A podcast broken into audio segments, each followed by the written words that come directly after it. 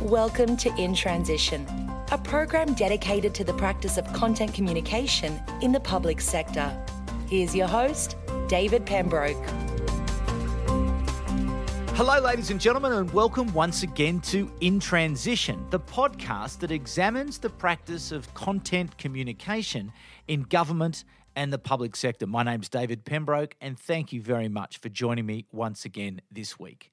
Today, we speak to a genuine legend in the communications business. But before we get to our guest, as we do each week, we start with the definition of just exactly what content communication is and why it's relevant to government communicators. So, gov- uh, content communication is a strategic, measurable, and accountable business process that relies on the creation, curation, and distribution of useful, relevant, and consistent content.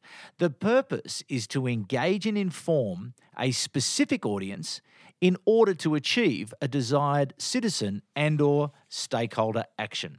So there we go ladies and gentlemen, but as I said, today we speak to a legend of the communications business. It's Angela Sinickas who is the CEO of Sinickas Communications and since 1974 she has led the charge about measuring results and using analysis to create better outcomes. She is indeed a pioneer of organisational communication measurement and measuring effectiveness, having been cited in the Harvard Business Review, the Journal of Communication Management, uh, Communication World, uh, the Ragan Report, and anyone who's involved in the International Association of Business Communicators would certainly know very well Angela Sinickas and her reputation. She is now running a consultancy, and some of her clients include Adidas, Barclays, Cisco, Ergon, ING Bank, Verizon, and even in Australia here, she works with Telstra. And she joins me now. Angela Sinickas, thanks very much for joining us in transition.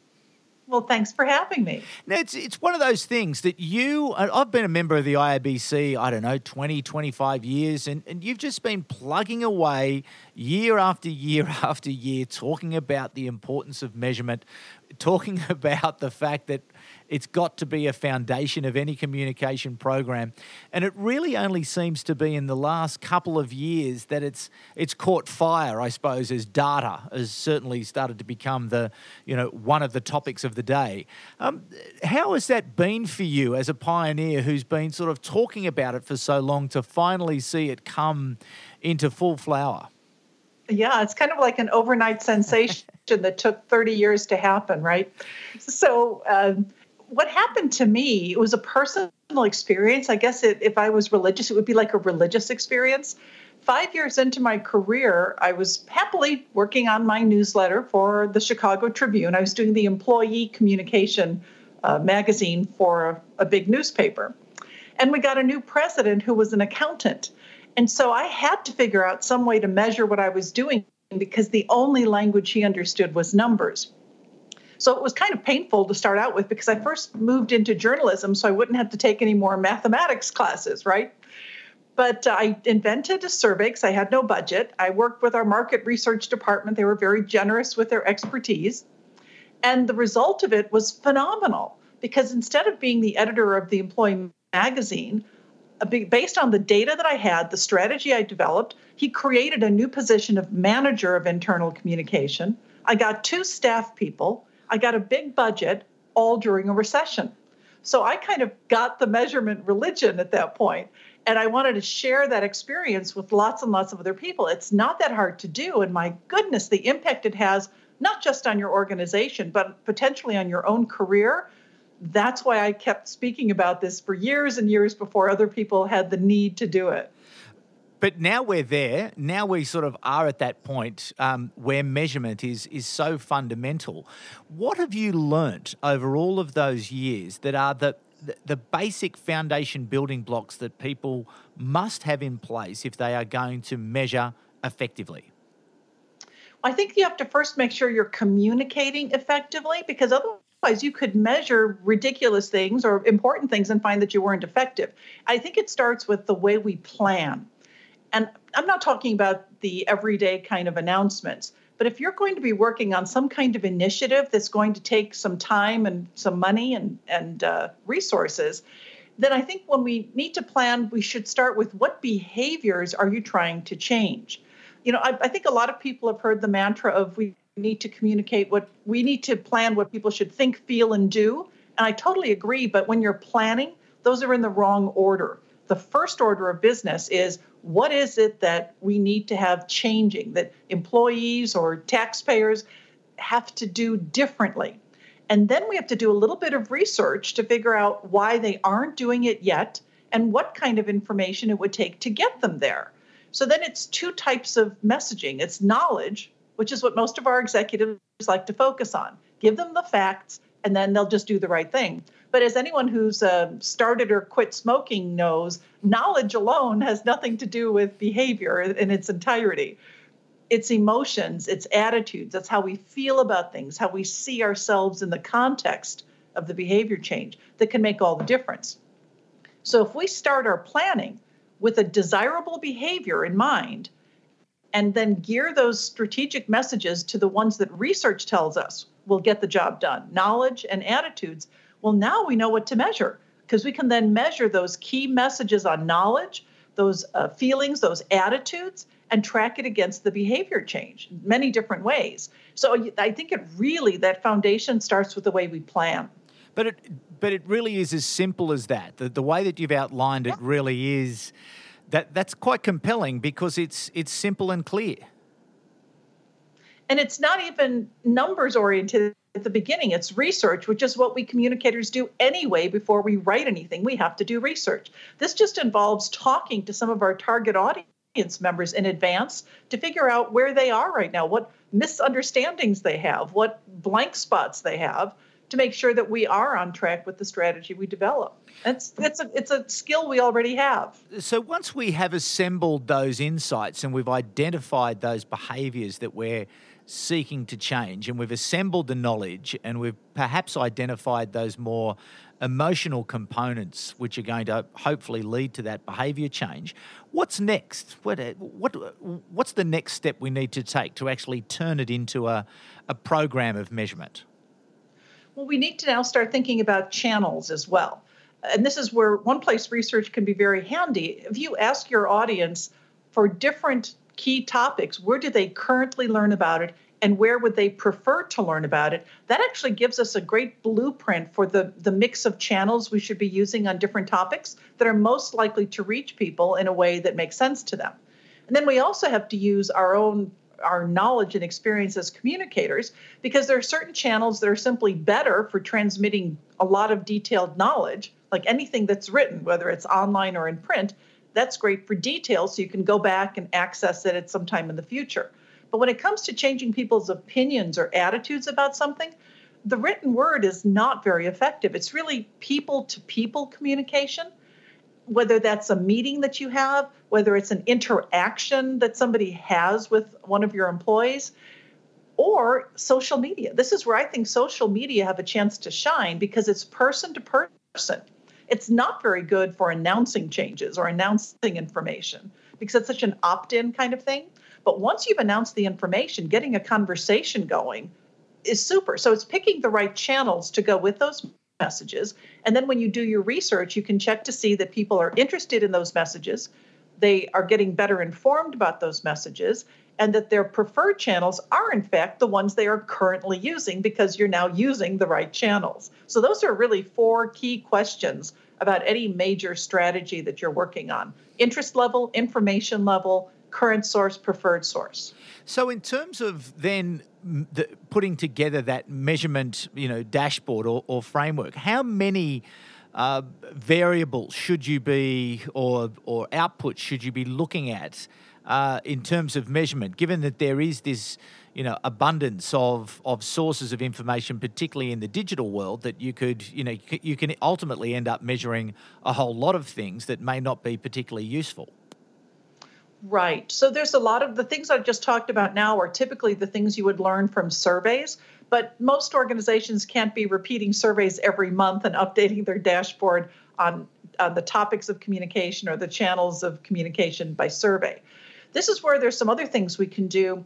Uh, so before we get to online usage metrics, which are, are interesting, a whole topic in themselves, there are a couple of things that if you want people to understand something better, which you can maybe only measure once a year, two precursors for that are one, make sure you've actually given them enough volume of information so they have a chance of learning about it and learning about it better.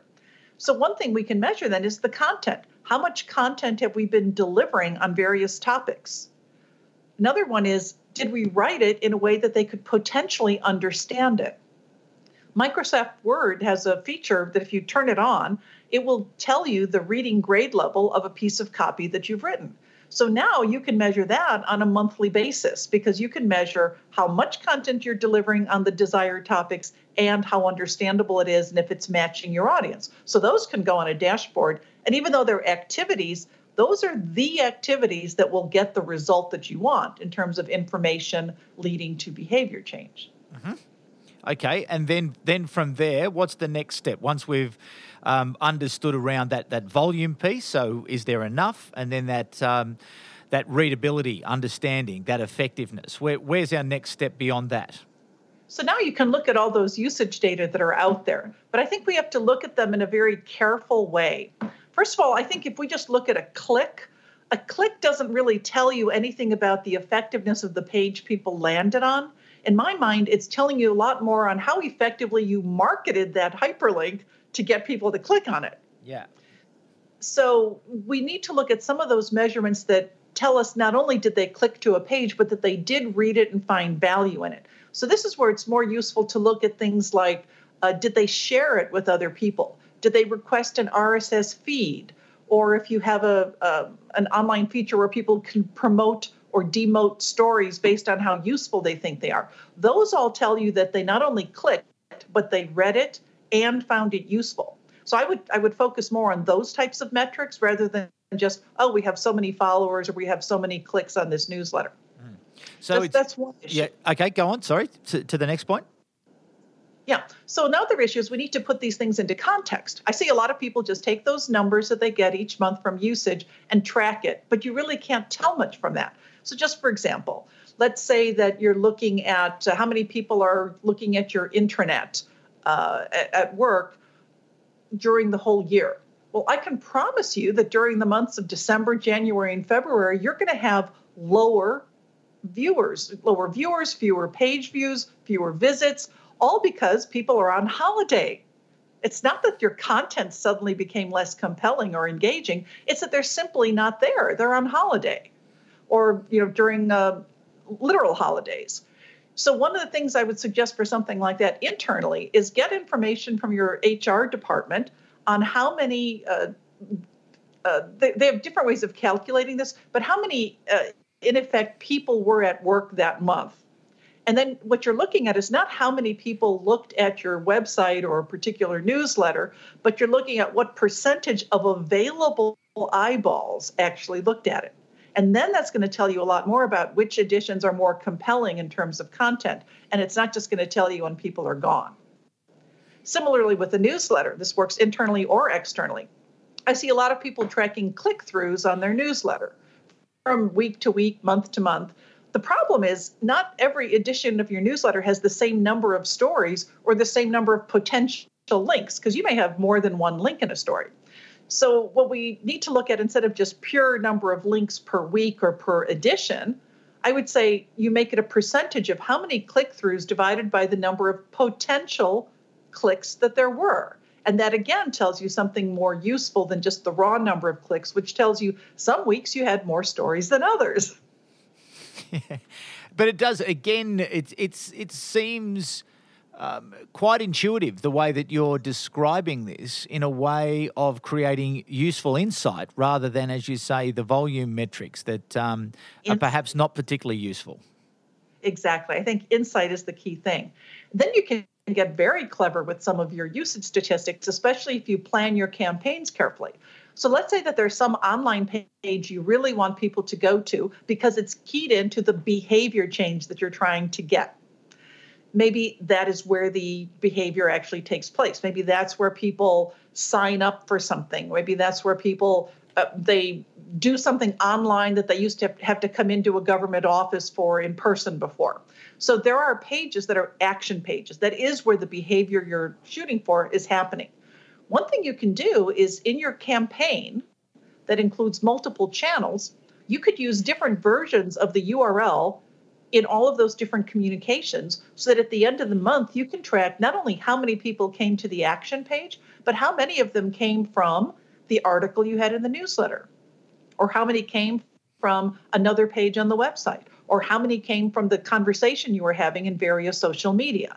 So if you think about it in advance, it doesn't cost you anything, but you can identify which were the most valuable channels for getting people to start taking the action you wanted them to take. Mm. Yeah, well, it, it, it, all makes such perfect sense, doesn't it? And why do you think that there has been this reluctance to adopt this sort of robust practice that you've been evangelizing for so many years?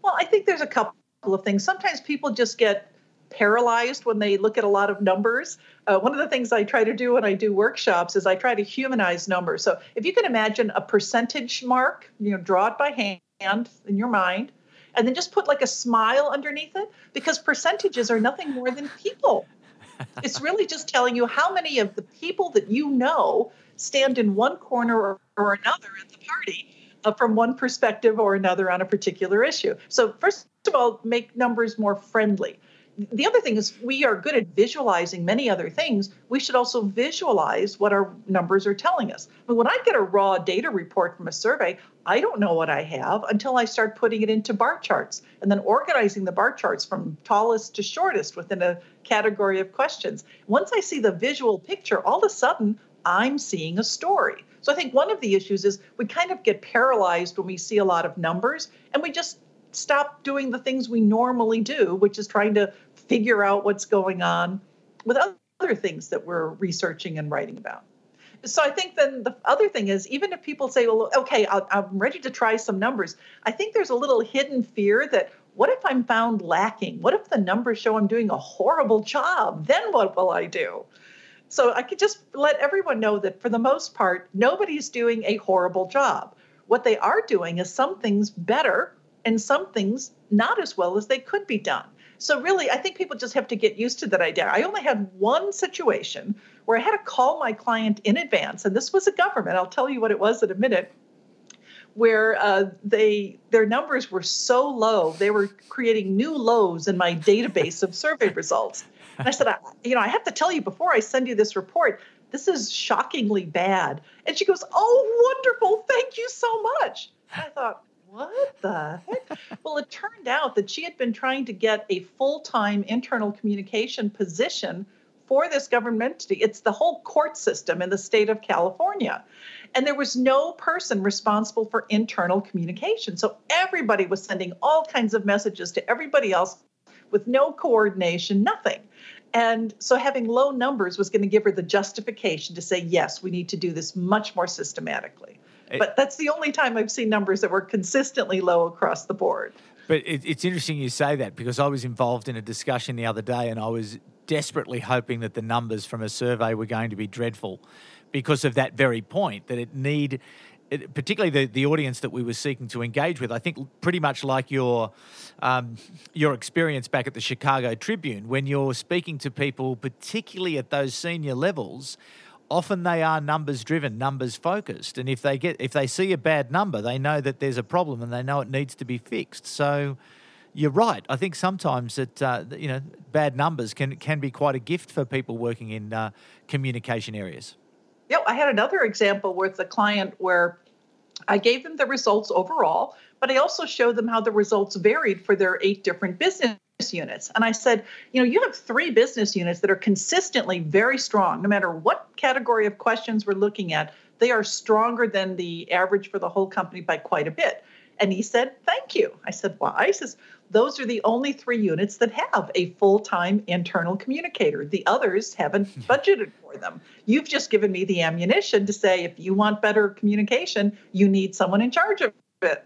So it's it, it really can be our friend even when there are some low numbers. It gives you the justification for more resources. So, in terms of acquiring these market research skills, how important is it for people working in government communications to be able to to be able to apply um, a, a baseline level? Because we now have such capability at the ends of our hands with digital technologies. Anyone can whip up a survey and get it out there as quickly as possible. And certainly in many, many uh, government organisations who we work with, everyone walks around saying no more surveys because we're absolutely sick to, sick to death of you know, because it's so easy to create and distribute a survey, we don't want to, you know, we've got survey fatigue.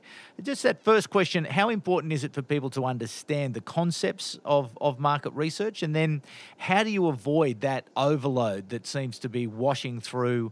I don't think it's just government, I think it's everywhere that everyone's now able to research and so they're trying to research. Well, it kind of reminds me of the days when desktop publishing came around and everyone could publish a newsletter. And there were some horrible newsletters that came out. Similarly, I've seen some really horrible surveys when they've just been sort of tossed off by somebody. Uh, just to give you a quick example, there was a question that said, uh, To what extent do you agree or disagree that you're receiving too much email?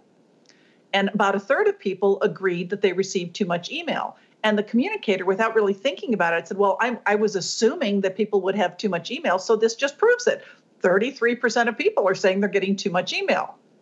Well, the problem was there was another 33% who were neutral on that, and another 33% who disagreed. So, what that communicator never learned was how many people are really feeling they're not getting enough or they're getting exactly the right amount. So, you have to make sure that when you think you've got your survey developed, imagine if you got positive results on every question. Imagine what you would have learned if you got negative results on every question. And then you'll find out that sometimes you're using the wrong scale or you've worded the question the wrong way. And so you really can't find any actionable results when you get your survey results. Now, we're getting very savvy about surveys as well. If you've got an audience member trying to respond to a survey and they're seeing a lot of bad questions, they'll stop taking it. That's one of the reasons for survey fatigue. But there's a couple other things we can do. I could promise you that if you were asked to take a survey every day, and every day you also heard about what changes were being made because of the research, you would never get survey fatigue. We get survey fatigue if we take surveys and never hear about what was discovered or what actions have been taken. I think that's the single biggest problem with the survey fatigue concept. Uh, others are that sometimes surveys are just too long sometimes we're starting with questions on demographics, which are the most boring questions. You want to start with exciting questions, just like you do with a good lead on a story. And you want to make sure that um, that you know even if you haven't communicated in the past what changes have been made, when you're announcing an invitation to this next survey, if you say the last time we did a survey like this, we learned X and we did Y, people go, "Oh yeah, you did make that change, oh, and you did it because people you listened to people." Oh, how interesting. Well, maybe it's worth my time taking this survey as well. So I think even that last ditch effort to let people know how this type of research has actually made a difference in the past will help them take the next survey. But you know, the other thing is, especially with government, you don't have to survey everyone all the time. You can do random samples and get great data. If you know there's going to be four surveys this next year. Divide your audience into four separate, identical type uh, mirror image random samples. And that way you'll never survey the same person twice in the same year, even though you're doing four surveys. There's lots of ways to avoid that problem. Mm. That's a that's a great point. I think that one about cycling back to people to be able to say, "Thanks for your time. This is what you've told us, and uh, as a result of that, we've now taken this particular action, and as a result of that action, we have now achieved whatever it is, because yeah, that that to me seems like an obvious, uh, but often uh, missed. You know, I'm just thinking about my own experience and probably don't do it enough. I think we've done it a few times, but probably need to make it as a, a fundamental part of any any survey process that you have to feed back to the audience. You know, and not even just when you're doing a survey. I would say that whenever you're writing about any kind of changes going on, one of the questions we should always be asking our the people we're interviewing is how did you use audience research in making this decision? Did you do any focus groups? Did you do any surveys? Because that way, when we're writing about things throughout the whole year, and we're talking about some change, we can keep feeding into it. And here's how we used audience research to get to this point. Mm. And so people get this idea all year long that actually research is being put to work. Changes are happening, and it's partly because of listening to people. Now, often I think uh, probably a lot of our audience would be thinking, oh, I'd love to be able to do this more and I'd love to have the time and I'd love to have, but I'm busy. You know, I'm overwhelmed. I don't have the skills. Uh, uh I'm, I'm always reacting. I'm being told what I've, I've got to respond to, you know, the latest urgent thing that's come down out of the minister's office or from the senior executive. And this is all great in theory, but I, I just can't do it. What advice would you have to them in terms of being able to bring this? Necessary rigor in order to do their, their, their jobs more effectively? I'd say start with doing pre testing before you actually launch things. And here's what I mean. Um, I had one client where they were making a, a, change to their benefits program. And typically, whenever they made any kind of change to their benefits program, the first 24 hours they would get thousands of phone calls to their human resources um, uh, call center. But for this one, our first announcement came by email, was going to be followed by brochures and videos and the whole gamut. But what we did is the day that the announcement was going to be emailed, that morning we did two focus groups to pre test the email. We made some changes with the help of the HR attorney over lunch, pre tested the revised version, and then we sent it out. We made 27 seriously important changes to the email. The result was that out of what they normally got was thousands of phone calls in the first 24 hours. They got four, not 400, four. And you know, it started with the change in the headline, the subject line, and the first paragraph. That's where we would have lost most people who would have ended up hearing about it as a rumor because they would have skipped saying, "Oh, that's not meant for me. Oh, that's not meant for me."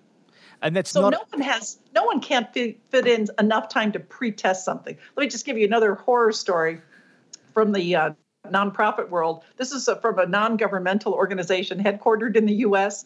And uh, their CEO liked to be very chatty and send out emails to everyone saying, you know, how friendly he was. And so one of the things he did is he sent out an email in the beginning of June and said, as we approach the summer holidays, I just want to greet everyone with blah, blah, blah, blah, blah. Well, now you know that summer in Australia doesn't start in June. Well, he clearly didn't now, what kind of impression do you get of a global leader for a government for a for a global non-governmental organization if he doesn't know something so basic about half of the world where his employees and, and users are? So pre-testing, even if you had a, a panel of six people who pre-tested every email from your CEO, you would have a lot less work to do after the fact fixing things. Mm.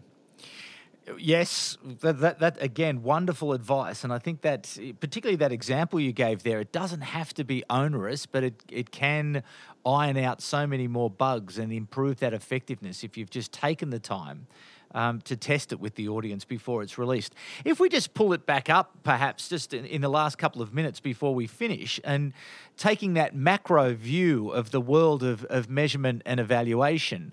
Um, yes, it's it's topical. Yes, it's in fashion. Yes, it's in vogue, and you know we've now got more tools um, that enable us to be able to do it. But what's your what's your view on the current state of measurement and evaluation, um, particularly perhaps focusing on government?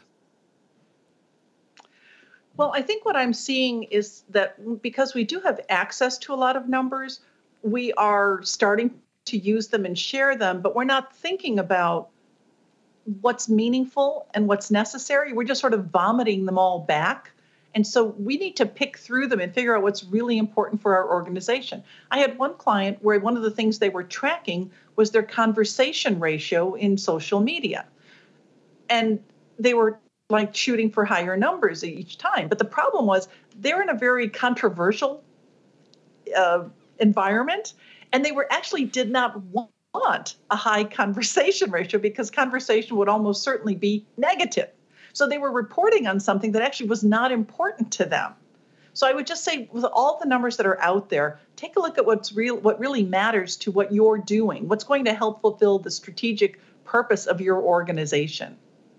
Yeah, and the current state of it, though, again, with a lot of this um, you know volumes of data that is that is floating around there. Again, those those early steps to to a better better practice and process seems to me what you're suggesting is it's it's about time, and it doesn't have to be a lot of time, but it does it's it's about being more thoughtful.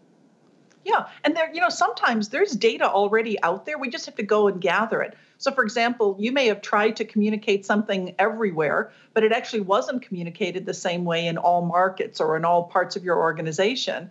And you can just see where the behavioral outcomes different in the places that had high communication versus low. We did that with our internal revenue service here in the United States. We tried a different way of communicating changes to certain tax law that the call center people would then have to share with taxpayers who called in. And we found that in the place that they use these new techniques, the accuracy of calls as already being measured by the quality people, this is not something new for the communicator to do, went up over 60%. And in places where they didn't use it, it changed not at all. So, and that was just data that they could easily capture by simply talking to the quality people in advance saying, when you're checking on quality, could you check for this particular topic for this next month? Because this is one we're going to be communicating heavily in some places. Mm. So it, it doesn't have to be onerous. We just have to be smart about using resources already available and observing the impact of what we're doing.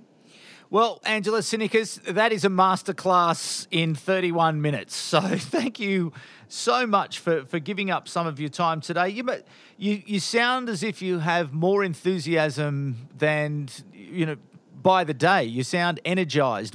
Um, you sound really revved up by this education sort of um, evangelism that you, you're out there always educating, always talking, always pointing out the value. You seem very energized by this. Well, and it's not just the knowledge. I really want to share that passion with people. And that's the attitude part that unless you feel excited about the things this could do for you, you probably won't really get into measurement in a big way more than kicking and screaming. So I'm hoping not just to teach, but also to inspire. But yeah, well, thank I, you. Well, you've certainly inspired me um, to, to go back and have a look at some of my practice and really to have another look at it and and and to get to the best practice. So just in terms of people being able to connect with you to really you know, not only can they go back and listen to this podcast, I think a couple of times to really go through and get those those nuggets um, that you dropped all the way through that they can then improve along the way. But where else can they get access to to your education and, and your knowledge and, and your learning? What's the best way for them to be in touch with you? Well, I have a website. It's uh. S I N I com, where I have 150 articles that I've written over the years on measurement. So that's an easy way to uh, dip into it. And on the same website, there's a couple of documents you can download, white papers, things like that. And then you can always just shoot me an email. And, you know, I would love to come back to Australia. I've not been there for about six or seven years. So I'm open. Fantastic. Well, let's try and make an opportunity for you to uh, to be able to come down under uh, once more. So thank you very much for giving up your time today for the audience. I know the audience uh, will be really grateful, I think, for, um, for your passion, for your enthusiasm, and for your knowledge. And just hopefully, I think if people can adopt some of this practice, we can achieve this mission of, you know, helping government to strengthen communities and improve the well-being of citizens through effective content communication. We have this wonderful ability now to, to create and distribute.